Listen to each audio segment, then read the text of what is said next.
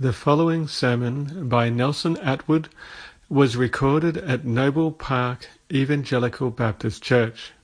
For more information, please visit their website at www.noblebaptist.org.au. That's www.noblebaptist.org.au. So I will go wherever he is calling me. I lose my life to find my life in him. I give my all to gain the hope that never dies. I bow my heart, take up my cross, and follow him. I think those words and the words of Jesus from which they're drawn obviously capture everything of the Christian life. What it really means to follow and walk with the Lord Jesus, our Savior. Well, you may have noticed a bit of a theme in those songs. They all contained at least once the words grace or the word grace. And what I want to look at tonight is two things. I want to look at the goodness of God, but the end of it all and how we understand and how we work in the goodness of God is very much about God's grace. So I'm going to take you, ask you to take your Bibles. I'm going to read Romans chapter 8 verses 26 to 39. We're going to divide the message into sort of two parts. The first part is very much about the goodness of God. And the second part is I'm going to try and answer a question that was asked after the service this morning. Probably one of the most difficult questions a pastor or a Christian can be asked is how does God, how is God working all things for good when all things include something like the death of a loved one? And I don't know that I have the definitive answer. I've looked and thought and searched through scriptures today to try and understand and give an answer to that question. So the beautiful thing is the goodness of God as his attribute and his actions feeds and ties directly into that answer. And it also ties this morning's message into the evening's message. So it works beautifully but it is difficult. Let's read together from verse 26 of Romans chapter 8 down to verse 39, just to get the context, but we're going to focus later on mostly on Romans 8:28. Verse 26, Paul is writing and he says, Likewise the Spirit helps us in our weakness, for we do not know what to pray as we ought, but the Spirit himself intercedes for us with groanings too deep for words. And he who searches the heart knows what is the mind of the Spirit because the Spirit intercedes for the saints according to the will of God. And we know that for those who love God, all things work together for good, for those who are called according to his purpose. For those whom he foreknew, he also predestined to be conformed to the image of his son in order that he might be the firstborn among many brothers. And those whom he predestined, he also called. And those whom he called, he also justified. And those whom he justified, he also glorified. What shall we say then to these things? If God is for us, who can be against us? He who did not spare his own son, but gave him up for us all, how will he not also with him graciously give us all things? Who shall bring any charge against God's elect? It is God who justifies. Who is to condemn? Christ Jesus is the one who died. More than that, who was raised, who is at the right hand of God, who indeed is interceding for us. Who shall separate us from the love of Christ? Shall tribulation or distress or persecution or famine, or nakedness, or danger, or sword, as it is written, For your sake we are being killed all the day long. We are regarded as sheep to be slaughtered. No, in all these things we are more than conquerors through him who loved us. For I am sure that neither death nor life, nor angels, nor rulers, nor things present, nor things to come, nor powers, nor height, nor depth, nor anything else in all creation will be able to separate us from the love of God in Christ Jesus our Lord. Let's pray. Loving Father, again as we come before you and before the open word of God before us, Father, we pray that by the power of your Holy Spirit, you would teach us and lead us into all truth. And Father, as we consider this great attribute of yours, the goodness of God and the works of God that are good and the promises of God that are good, Father, help us to understand better these great truths and help us to live understanding the depth of what they mean. And Father, we ask you that in everything we do and say tonight, Father, that your name would be glorified. Father, we pray that you would open our hearts to understand what you would say to us, that each of us would take away a message, a word from you to encourage us, to cheer us on, to spur us on as we do the things we do, but to do them for your glory and your honor. Father, we ask you all these things and we give you thanks. In Jesus' name, amen. The goodness of God means basically three things, three very simple statements. Number one, all that God is, is good. Okay? Number two, all that God does is good and it's worthy of approval by all. But here's the problem. How do we define good? Like, what is good? What does that word simply mean?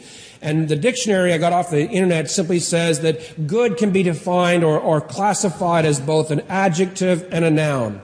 Good describes something desired or approved of, and good describes something having the required qualities of a high standard.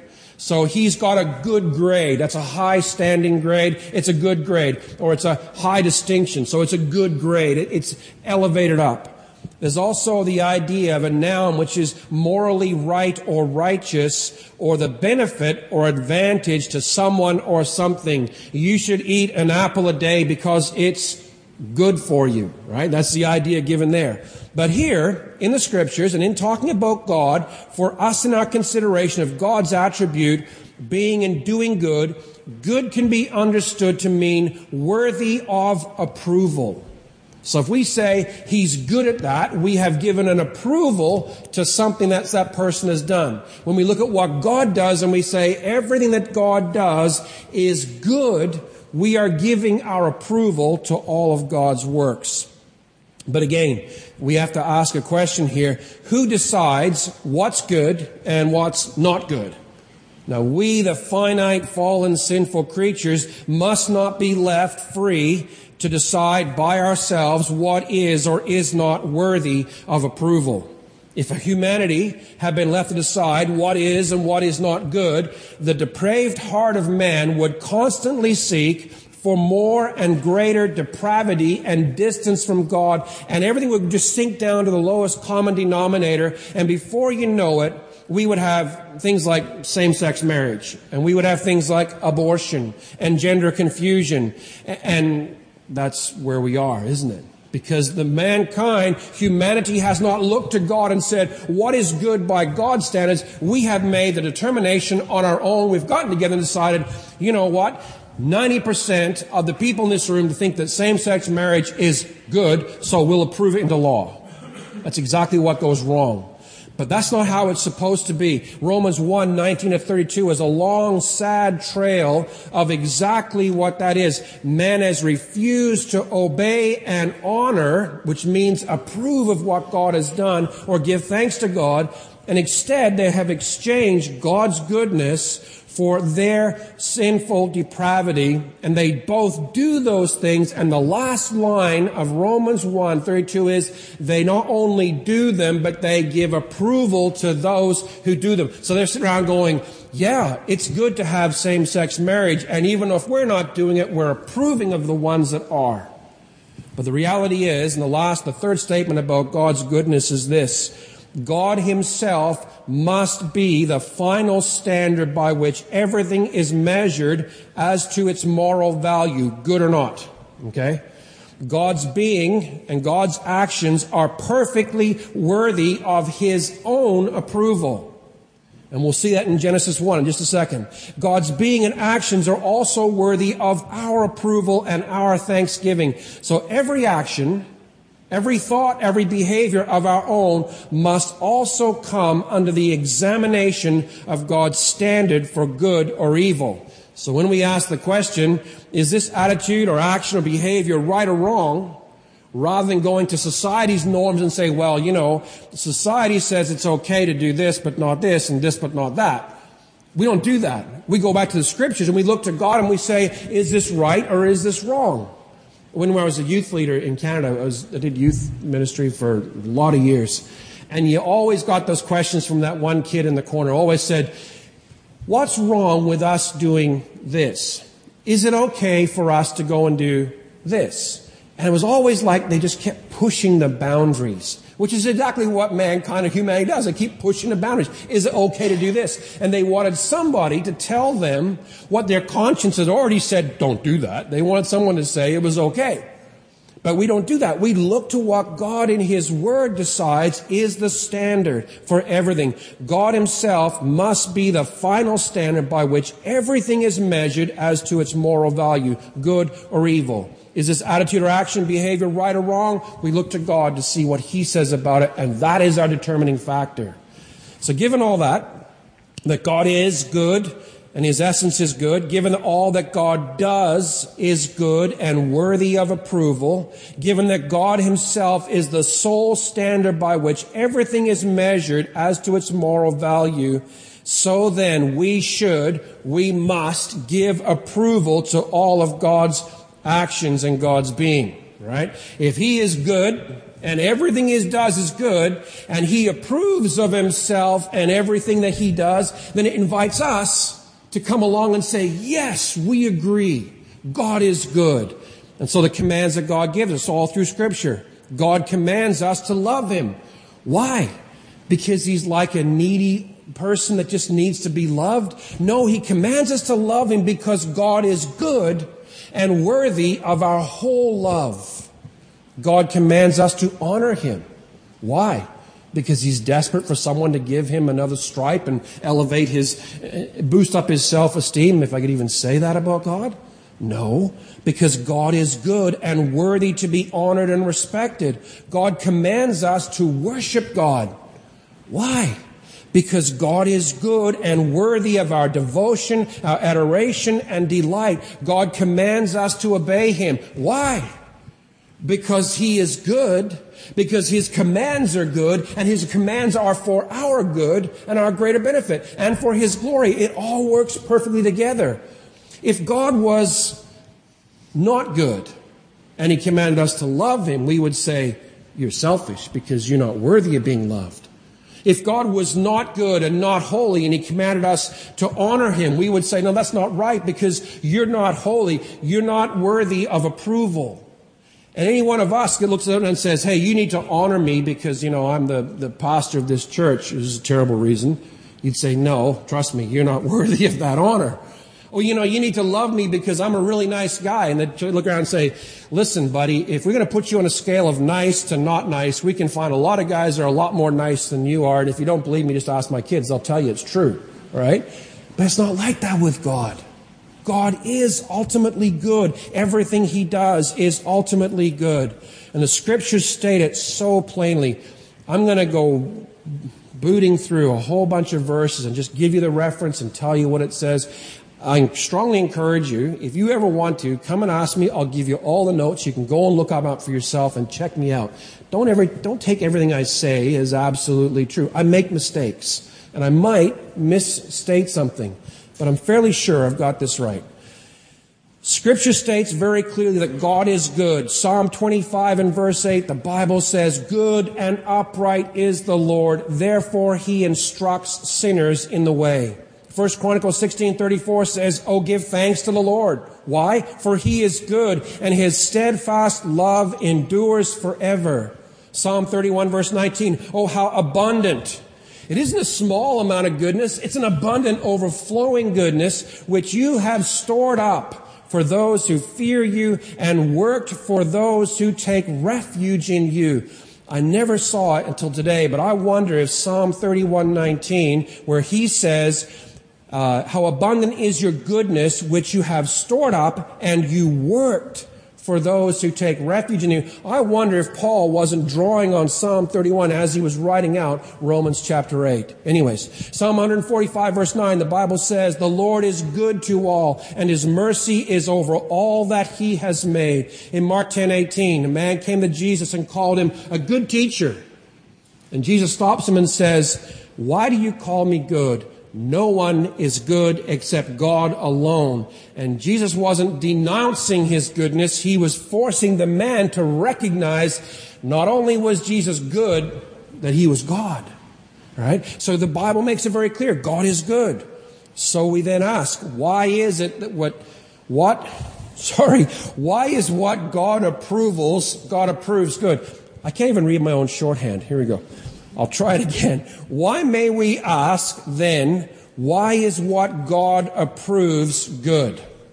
And the simple answer is, it's good because God approves of it. it's like, you go, that's circular reasoning. And you go, yes, everywhere else it'd be a problem, but not with God. God simply says, I'm good, it's good, end of story. And He being the ultimate good in existence says, that's good, and I'm approving of it. In other words, there's no higher standard of goodness than God's own character and God's approval of whatever thought or action or plan is consistent with that character. And God has given us a reflection of his own sense of goodness. So when we evaluate things in the way God created us to evaluate them, we also approve of what God approves. In other words, when we use the same standard God uses, his Word, which He's revealed to us, we can make the same evaluations about things that God does. He says, My actions are good. And we go, Okay, let's compare that. Well, your Word says this, so therefore your action, yep, that's right, it is good. We're using the same standard He does. We can take that same standard and apply it to anything in existence. So when we see same-sex marriage or uh, drug addiction or alcoholism or all these other terrible things that are plaguing society, we can go, that's not good. We see gender confusion and, and schools that are now, I heard this the other day, they're banning clapping because if you clap in school, one person will feel good, but the rest will all feel like they've been done a disservice. So no longer they allow clapping. It's one of the universities, I think it's in England somewhere. And you're going, what's wrong with this world? Doesn't make sense. And the problem, of course, we know is that we've thrown away God's standard. We've thrown away a consideration of God in everything we do. And so now we just sink down to the bottom level. Our definition of God says that all God does is worthy of approval. You can see that in the evidence in the creation narrative. In Genesis 1 4, the Bible says, God saw that the light was good, and God separated light from darkness. And that same idea of God seeing His work and describing it as good is repeated in verse 4, verse 10, verse 12, verse 18, and 21, and so on. And then in Genesis 1:31, He wraps it all up and says, God saw everything that He had made, and behold, it was very good. The wonderful thing is we've got microscopes that go down, like, uh, what do you call them? Electron microscopes that go way down. They can see, I'm not sure of subatomic particles, but they can see certainly way down into the depths of all sorts of things. And we've got telescopes that can see way out into outer space. And God without either saw everything that He had made. We still can't see everything that God had made. And He just made the summary declaration, it was all very good. Everything that God had done and created was very good. In 1 Timothy 4 verse 4, the Bible says, For everything created by God is good. Nothing is to be rejected if it is received with thanksgiving. So we know for certainty that all that God does, all of His own estimation of His own works are that they're good. God's goodness also drives God's actions and God's works. Psalm 119 verse 68 sums up like this perfectly. You are good and do good. In other words, his works are the outflow of his character. Now, I'm a reasonable woodworker. I can make, well, this thing is, it, it really does stand level on its feet, I promise, in the right circumstances. but I'm not a great guy. I'm, my character is reasonable and I can produce something that's sort of okay in workmanship. But if my, all of my woodworking was in conformity with my character, my chairs would wobble, my tables wouldn't sit straight, my cabinets would fall off the wall. Because my character doesn't, isn't consistent with what it does. It's a complete reverse for God. Because God's character is good, everything that He does, everything He sets His hand to. Listen, Christian, you struggle wondering if God is going to finish the work that He began in you? all his works are good. And the work that he is going to finish in you, it may seem like it's taking decades to get there. God is going to finish it at the end of the day when God stands, or you stand before God, and he sees Christ in you, he'll say, the work is finished in Con. It is good what has been done in him. God's goodness drives his actions. In Jeremiah 32 verse 41, he says, I will rejoice in doing them good. Think about that.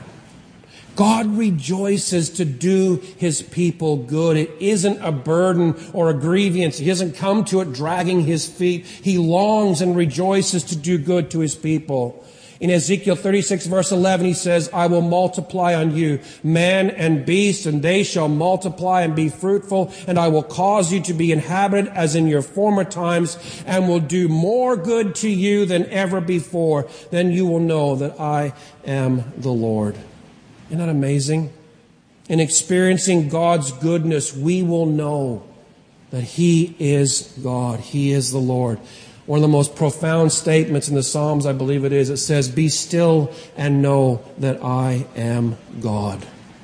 When we see what God is doing in our lives, we see the good that He heaps upon us. It always stuns me thinking about the grace of God that God has given to us. And it makes me think, wow, He is God because only He could do that. In Zechariah 8 verse 15, so again I have purposed in these days to bring good to Jerusalem and to the house of Judah. Fear not. God's purpose is to do good uh, are, are uh, such that we should not fear the circumstances and what is coming against us. I don't know what you're facing this week. There are no doubt challenges in your life. Challenges down the road. You can see them. They're, they're getting closer and closer. We need not fear any of those circumstances. You know why? Because God has purpose to bring good to us, to the people of God. And He will bring it and He rejoices. We don't have reason to fear anymore. Whatever God is doing in your life, He is doing it for your good and His glory. And you think, you know what? That doesn't help me a little bit. Well, hang on, because I think we may have an answer for that too. Some of the things you face are so difficult, I couldn't imagine them. But God knows what He is doing. And God is working those things together for good, your good and His glory. God is the source of all good in the world. In Psalm 85 verse 12, it says, the Lord will give what is good.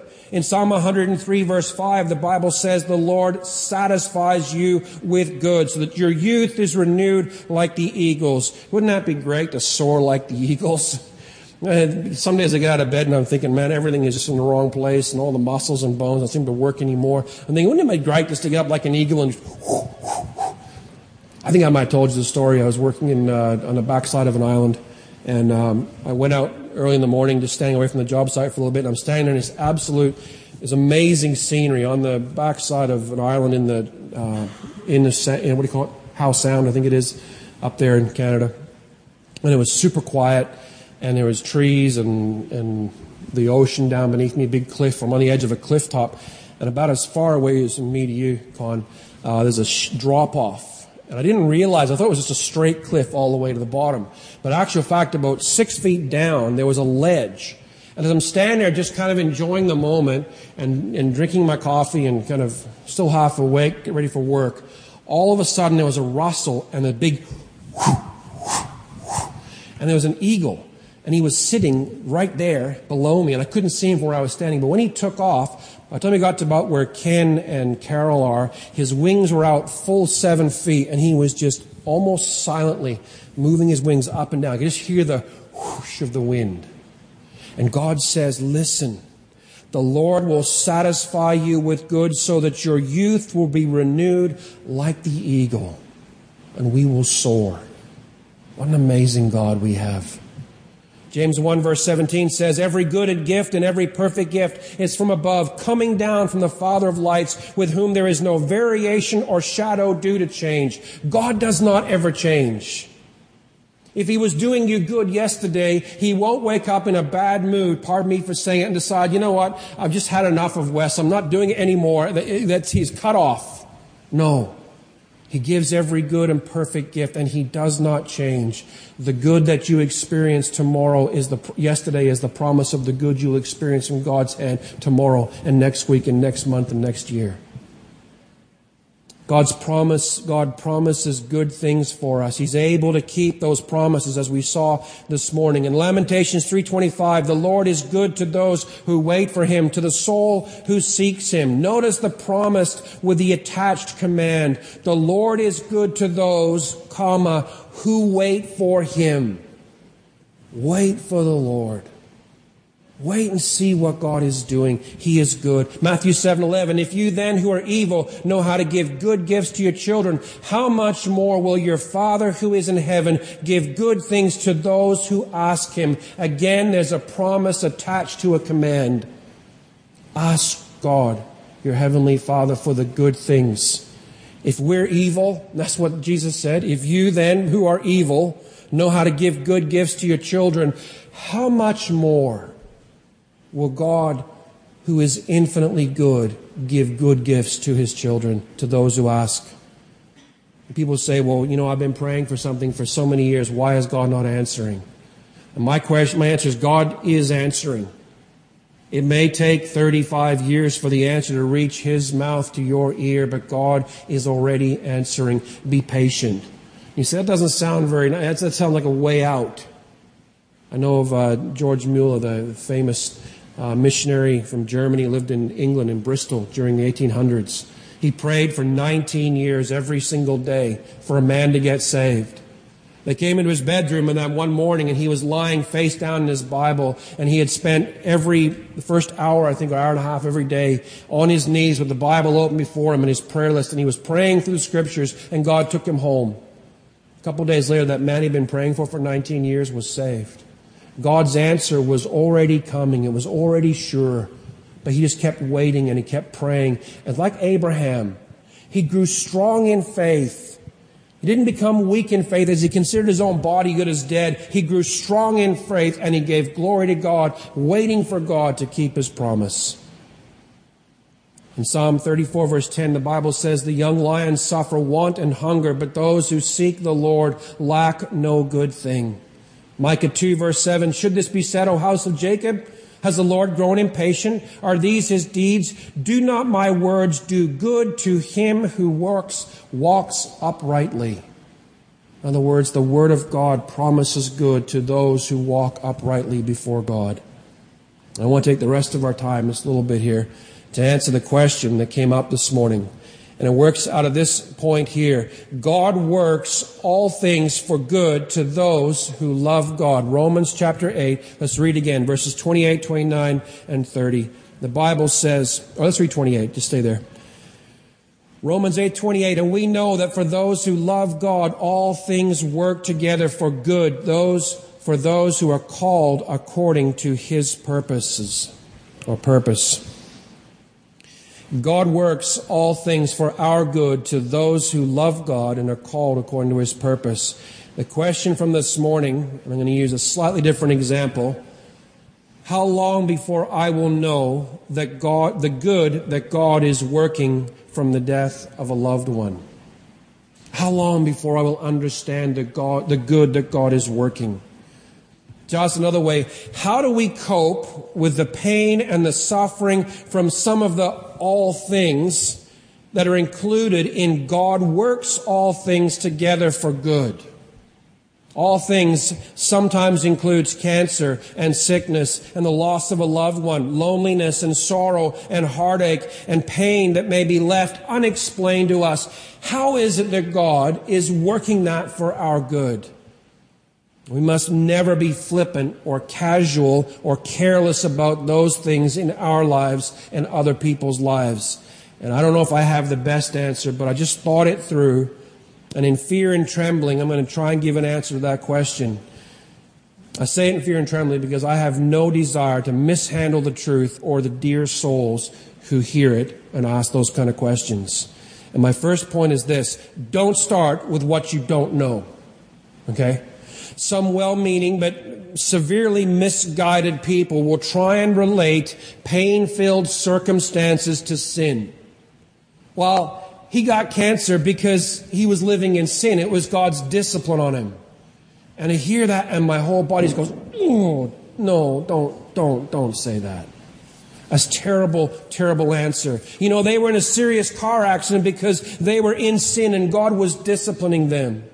To say that to someone going through great pain under God's bitter providences is to massively overstep our role. Unless you are the specific person, in other words, it was your cancer, you have no idea of that truth.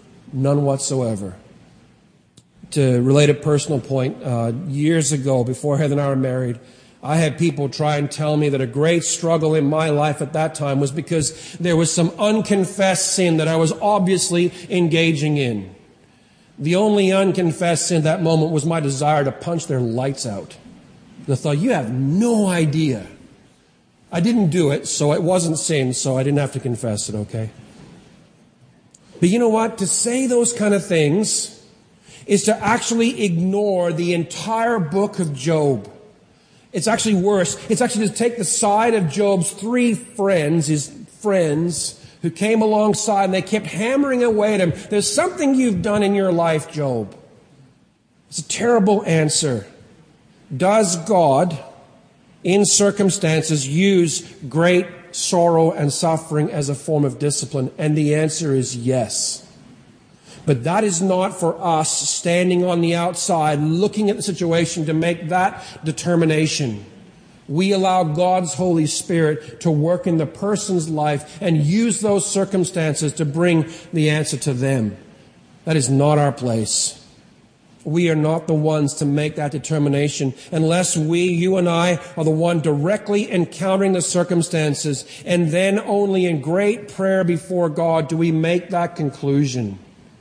Because you don't know what God is doing in that particular point. So how do we cope with the pain and suffering from some of those all things included in God works all things together for good? Well, don't start with what you don't know, but do start with what you do know. You know this absolutely for sure. God is good. All those verses and so many more that didn't include state it clearly from scripture and give example after example after example. God is good. I know. I'm convinced of that. I'm convinced from scripture that all God does is for my good and his glory. I'm convinced of that. So what we do is we take good, solid biblical truth like in Ephesians 6, and we wrap it around ourselves when we can't understand the reasoning behind a circumstance or a situation. And we say, I don't understand this, but I know this. I know what the Bible tells me that God is good, and I know that He is working for my good and His glory. Second thing, or third thing we can say is, I know that God is working in me to shape me into Christ's image. The Bible says in Philippians 2 12 and 13, Therefore, my beloved, as you have always obeyed, so now, not only as in my presence, but much more in my absence, work out your own salvation with fear and trembling, for it is God who works in you. Listen to this. God who works in you both to will and to work for what? His good pleasure. In other words, God's working in us for His good purposes and pleasure. What is God, what does He do to work in us? God works in us to instill a desire for more of Him and Him alone. He works to create a thirst for Him. What's the Bible say? Uh, Blessed are those who hunger and thirst for righteousness, for they shall be filled. He works to create a thirst in us for more of Him. He works to instill a desire for His work. He word, His Bible. He works to create a thirst for His Word. He works to instill a desire for obedience to Him and His Word. And He works to instill ever deeper desires for God and God alone. You say, how How does God do that? God at times removes things that are distractions from our lives to enable us to see Him ever more clearly. God at times gives us things and puts things in our lives to help us depend on Him for His ever sufficient grace. And we're going to see an example in just a sec. Whether it's cancer or bankruptcy or failed relationships or whatever it is, God puts things in our lives to greatly deepen our dependency on Him. Now, God works in us to shape us into Christ's image two ways by deepening our humility before Him and by greatly increasing our dependency on Him. Listen to Paul. Okay? You say, How does God work all things in my life for His good? This is Paul's example. 2 Corinthians 12, verses 7 to 10. He says, So to keep me from becoming conceited, because of the surpassing greatness of the revelations, a thorn was given me in the flesh a messenger of Satan to harass me, to keep me from becoming conceited. Three times I pleaded with the Lord about this, that it should leave me. But he said to me, my grace is sufficient for you. For my power is made perfect in weakness. Therefore I will boast all the more gladly of my weaknesses so that the power of Christ may rest on me. For the sake of Christ, then, I am content with weaknesses, insults, hardships, persecutions, and calamities. I want to read that again, okay? Verse 10 of 2 Corinthians 12. For the sake of Christ, then, it doesn't mean that those things are directly connected with his testimony for Christ. It means for the sake of Christ, so that Christ is going to be perfected in me, is more of the idea. I am content with weaknesses, insults, hardships, persecutions, and calamities. For when I am weak, then I am strong. God gave Paul a thorn or a painful messenger to remind Paul of God's overabundant grace, his sufficient grace. God gave Paul the thorn so that he would know that in his weakness, the power of Christ would rest on him. It was for more grace. Why did he give him that thorn? Did Paul sin? No, we know that. I mean, yes, he sinned like we all do, but he wasn't in some ongoing, open, wild sin. He was the apostle. He was going around. He was preaching. He was suffering greatly for the faith. He was suffering greatly for his testimony to Christ. And yet there was given him this undescribed thorn. A messenger of Satan. Why?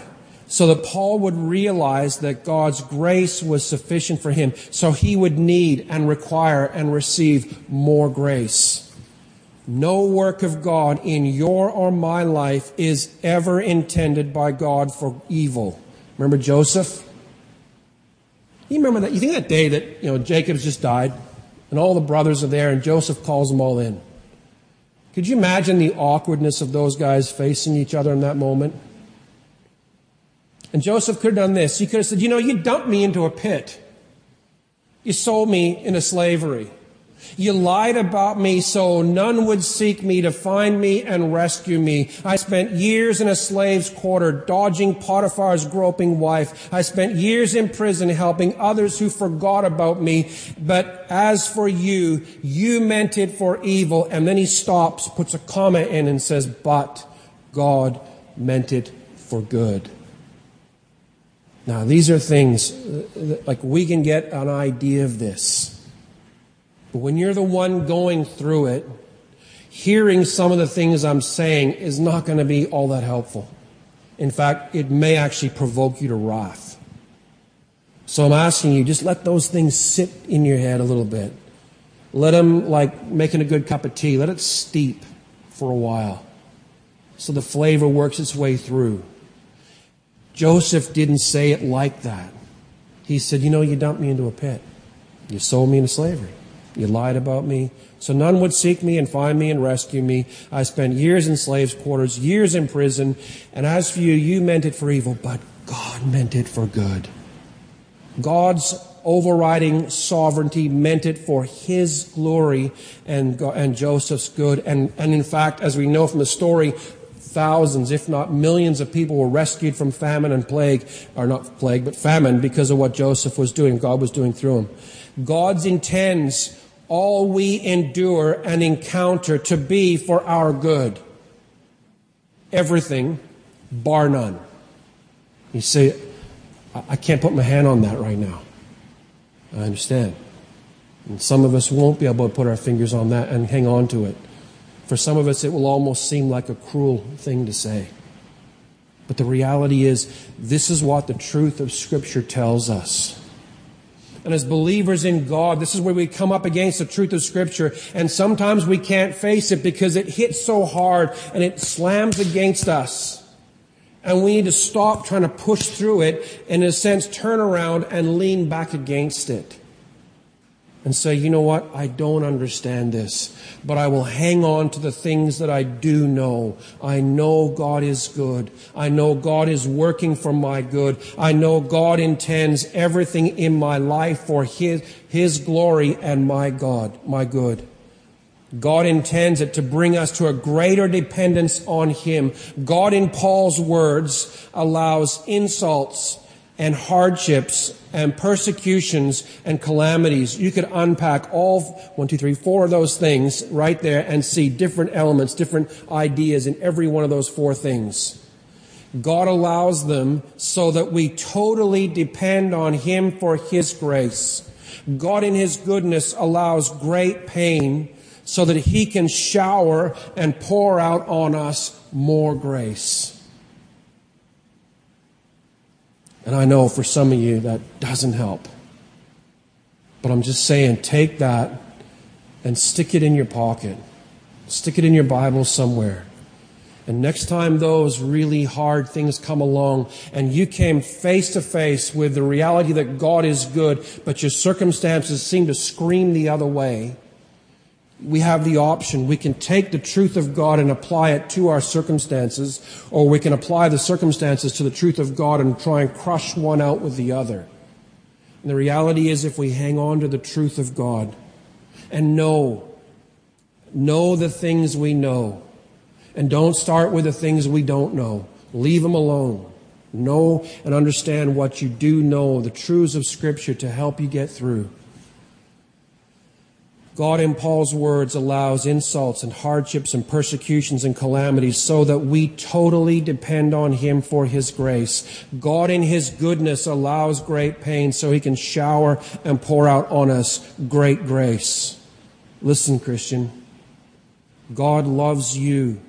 God knows your pain unlike anyone else. God has allowed it for your good and His glory to heap onto you and I more grace or grace upon grace upon grace upon more grace. God is good and God does good. By the way, God's grace is His goodness exercised towards the miserable. God's mercy is His goodness exercised toward the totally undeserving. God's patience is God's goodness applied and exercised as we wait on Him and He waits on us. So grace and goodness go, they fit together. One is the outflow of the other one. God is good and God does good. God is good. Trust Him. At the end of the day, that's where rubber all hits the road. Trust God. God is good. Lean on Him when you can't understand it and you can't put words to it and there is all those emotions roiling up inside of you and you don't know what to do with them and it seems like nobody understands and why does the bible say these things that seem so unfeeling to what, what you're going through? Put those things these great truths in your pocket. Wrap yourselves around them. Don't try and unravel every intricacy of those truths. Just savor them and allow them, allow the Spirit of God to take those truths and minister to them your heart, to apply them and work them through your heart and your mind, that you grasp the sense of them in the long run. It's faith. It's trusting God with those truths even when you can't make sense of all of it. God is good. Trust Him. God is good. Lean on Him. God is good. Give thanks to him in all circumstances. And you know what? I, I shared this stuff tonight, and there's a piece of me that says, duck. Because this week you're going to be tested on this in some way, shape, or form. And it happens invariably, usually on a Monday at about 10:30 in the morning. I don't know why. It just is. Every pastor I know around about 10:30 just ducks because you're going to hit with something. And the devil loves to come alongside and say, "You preached that yesterday. Hmm, interesting. Let's see how you handle it." So I do say this in fear and trembling. But I am absolutely convinced of the truth of God's word. I'm absolutely convinced that even when I can't make sense of all the circumstances and how they relate to that truth, I can hang on to that truth that truth and not let go of it and know that God is good. And whether I understand it or not, I'm convinced He's working for my good and His glory. We have a wonderful God and a wonderful Savior.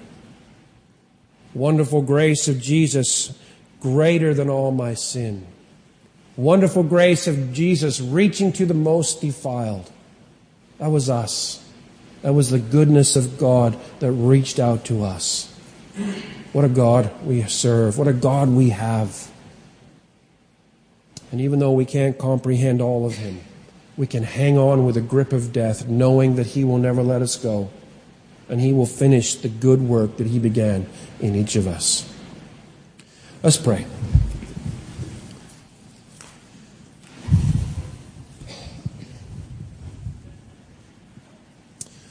Loving Father, I come before you this evening again. And Father, we have touched on some very deep and some very difficult things. And Father, I realize, I know full well in my heart that there are some deep emotions attached to these kind of questions. And Lord, for the ones sitting here this evening that may be struggling with these very questions, Lord, I plead with you with all my heart pour out more grace. Let them see that your grace is sufficient even when they can't see the end of the road. Let them see that you can be depended on to lean back on. Father, carry them through when they don't know how to walk. Father, lift them up, lift their gaze to see the glory of the Lord Jesus Christ. Father, help them to go back to the scriptures and search through them and read through them to know and reaffirm and underline and underscore and bold and highlight the fact that you are good. There is none good but God. You are good in your essence and your attribute, your characteristic. You do good. You saw all that you had made and, and declared to all that creation it was very good. Father, the, cre- the salvation that you have purchased for us is very good. And Father, we give you thanks for your grace that has been poured out on each of us. Father, help us to live and walk fully dependent on that grace. Father, for this week, as we all head into it, Lord, work and, and stresses and pressures and family issues, Lord, to just thinking about uh, the Sullivans and, and Heather's family, Lord, dealing with the possibility of the death of a loved one. Father, we pray that you would shore them up, surround them with your love and your grace and your compassion. Lord, bring comfort in those, those hospital rooms. Father, we ask you for your blessing. Lord, thinking again of Nick too and some of his health struggles, Lord, we just shake our heads. We don't understand it all. But Father, we again affirm that you are good, and this is a part of your good plan for his life.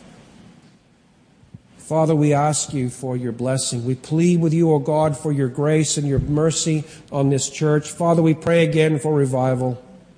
We plead with you, O God, that through the preaching of the Word of God, through the faithful prayers of saints, that you would bring and fan into a hot flame a revival in this place, a revival based on solid biblical truth, your truth, a revival fueled and fired by a love for you and a love for each other. A revival, O oh God, that would spread outside these walls and into the streets of Noble Park, and we would see hundreds and then thousands come to know Christ. Father, it's our desire. We know, O oh God, it's child's play to you. And we cry out to you yet again that you would hear our prayer and answer. Father, we know you've already begun to answer that prayer. Lord, we commit ourselves to you for the week ahead and we seek your blessing on the day that we've enjoyed together. And we do so in Jesus Christ's precious name. Amen.